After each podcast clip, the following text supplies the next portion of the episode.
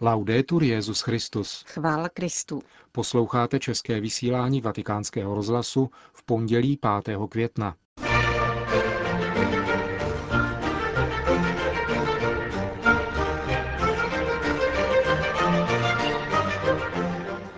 Benedikt XVI. se setkal s příslušníky švýcarské gardy a jejich rodinami v předvečer slavnostní přísahy jejich nových rekrutů. Svatý otec přijal na soukromé audienci hlavu anglikánského společenství arcibiskupa Rowena Williamse. Církev oficiálně uznala mariánská zjevení, ke kterým došlo v 17. století ve francouzském poutním místě Vos. To jsou hlavní témata našeho dnešního pořadu. Od mikrofonu zdravím Milan Glázer a Johana Bronková.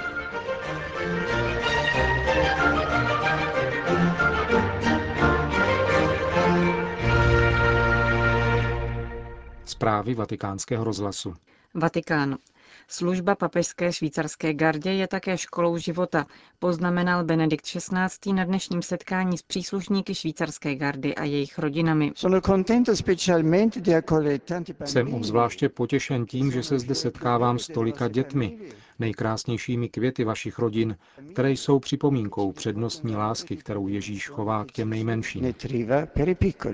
Mezi příslušníky švýcarské gardy bylo také 33 nových rekrutů, kteří zítra složí slavnostní přísahu.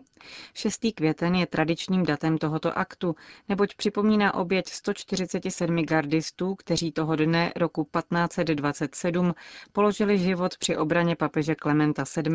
během plenění Říma císařskými vojáky. Benedikt XVI. ve své promluvě povzbudil gardisty, aby za pomoci svého kaplana usilovali o rozvoj duchovního života. Připomněl, že mnozí z jejich předchůdců během služby v papežské gardě objevili povolání ke křesťanskému manželství, kněžství či zasvěcenému životu. Papež poukázal na dlouhé dějiny švýcarské gardy, která před dvěma lety oslavila 500 let své existence.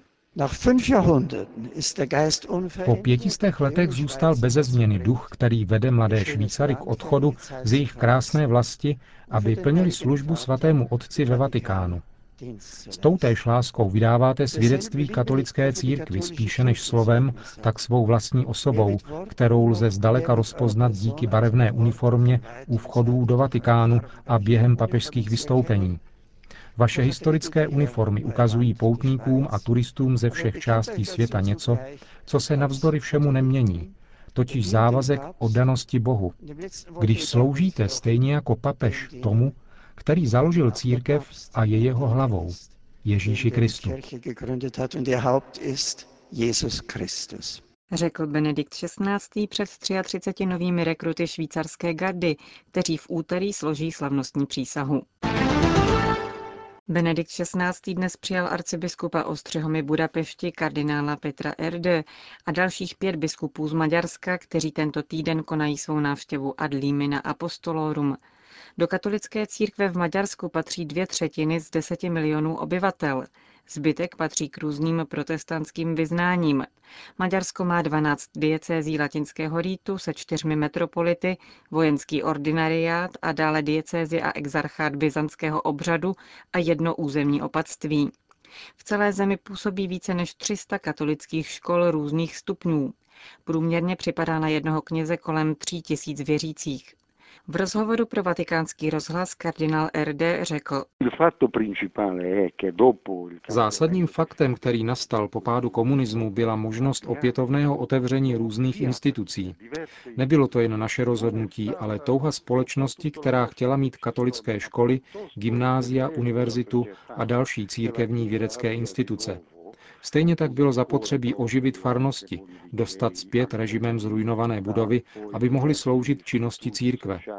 Naším nejaktuálnějším úkolem je však misijní poslání uprostřed velmi zesvědčtělé společnosti, v níž se rodí málo dětí, ubývá obyvatel a také víra se v ní praktikuje velmi slabě.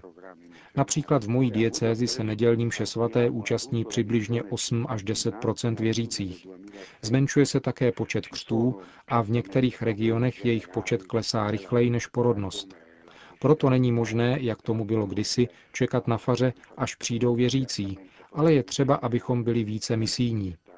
Vyskytují se bez pochyby také závažné sociální problémy, jako smutek a beznaděj. Mnoha lidem chybějí perspektivy, je vysoká nezaměstnanost a společnost stárne. Právě za těchto okolností proto musíme být znamením naděje a také silou duchovní obnovy. Říká předseda Maďarské biskupské konference kardinál Peter Erde. Ve zvláštní audienci přijal dnes svatý otec primase anglikánského společenství arcibiskupa Rowena Williamse. Podle sdělení tiskového mluvčího kenterberského arcibiskupa šlo o soukromé setkání. Arcibiskup Williams je v těchto dnech na několika denní návštěvě v Římě, kde se v Rokady Pápa účastní setkání křesťanů a muslimů, zvaného budování mostů, které se koná každoročně za účelem společného studia textů Bible a Koránu.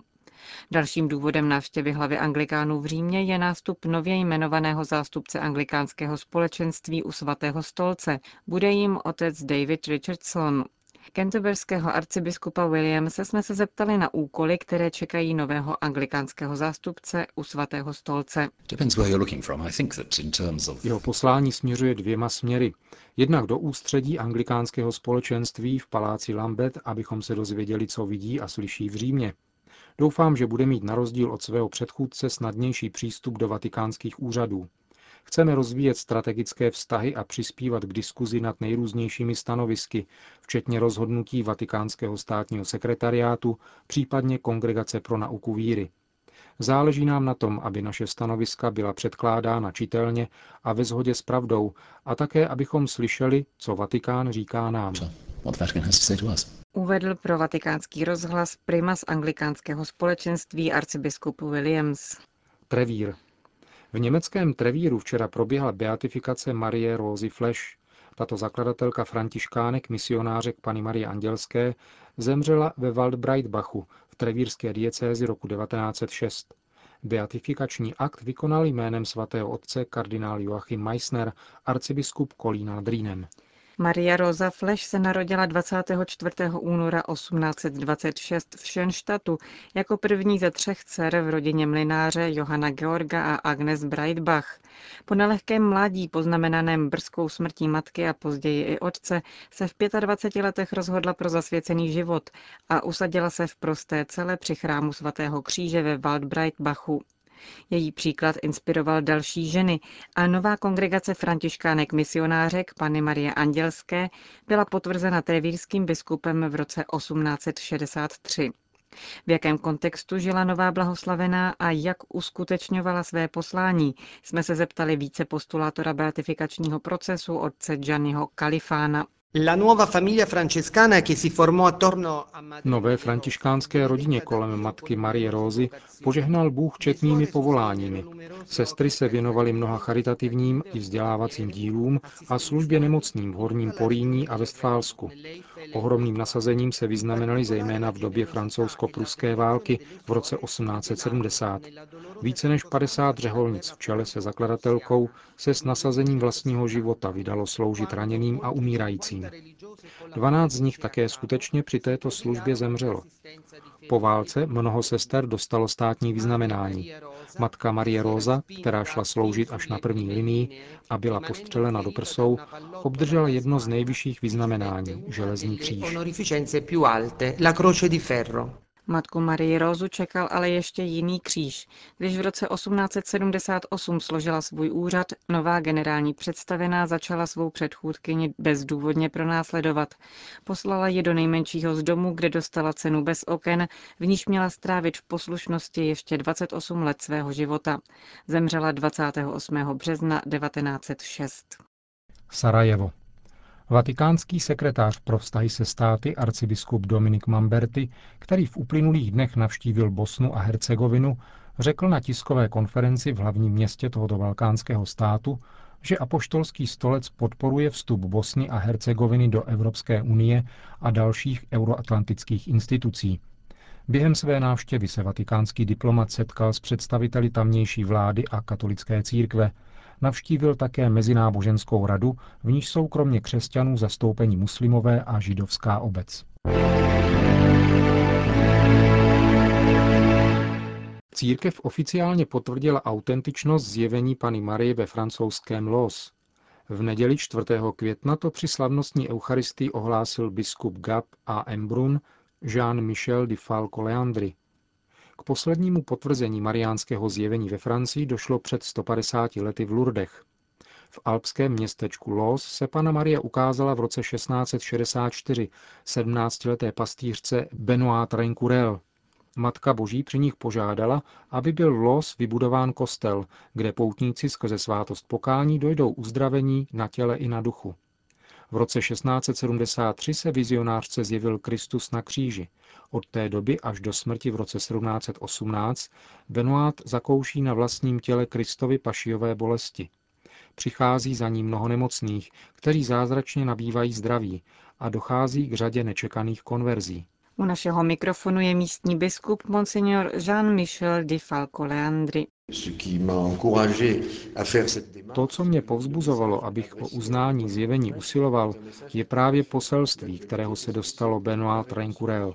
Jde o poselství stále velmi aktuální, protože mluví o smíření.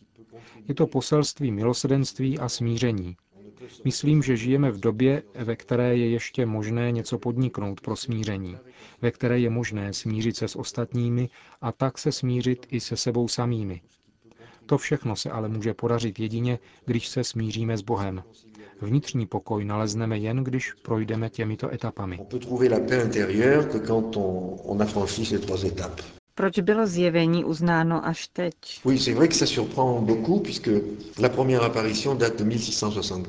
Ano, to opravdu může překvapovat, protože k prvnímu zjevení došlo v roce 1664 a ačkoliv to není tak docela jisté, je to nejstarší uznané zjevení ve Francii. Když jsem přišel do této diecéze, listoval jsem dokumenty zpracovanými mými předchůdci, abych zjistil, jak daleko je beatifikační proces vizionářky Benoit Trencourel. V Římě mi pak bylo řečeno, že v jejich aktech stále chybí dokument místního biskupa, který by potvrzoval zjevení. Může se to zdát zvláštní vzhledem k tomu, že jde o poměrně vzdálenou minulost. Na druhou stranu už od počátku, od 17. století, přicházeli na místo poutníci a přichází dodnes. Podstatné tedy bylo zjistit a ověřit, zda poselství odpovídá víře církve.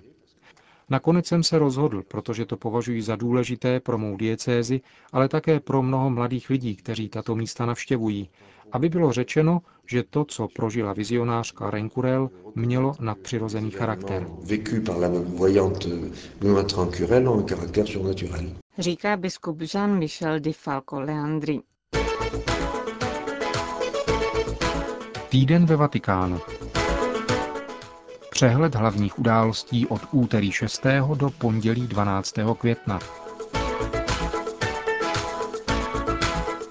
Ve středu 7. května v 10.30 dopoledne proběhne na náměstí svatého Petra pravidelná generální audience Benedikta XVI. Týžden v 18 hodin se bude v aule Pavla VI. za účasti papeže konat koncert, který na počest svatého otce provede Čínský filharmonický orchestr. Ve čtvrtek 8. května dopoledne Benedikt XVI. přijme v osobní audienci melchicko-katolického patriarchu Gregoriose III. V pátek 9. května v 11 hodin se svatý otec setká s nejvyšším arménským patriarchou, katolikosem Karekinem II. V neděli 11. května v 10 hodin dopoledne bude Benedikt XVI. slavit v Bazilice svatého Petra eucharistickou liturgii ze slavnosti seslání Ducha svatého. Ve stejný den v poledne pak Benedikt XVI. pronese z okna své pracovny nad svatopetrským náměstím svou pravidelnou promluvu před modlitbou Regina Céli. pondělí 12. května dopoledne Benedikt XVI. přijme biskupy z Thajska v rámci jejich kanonické návštěvy ad limina apostolorum.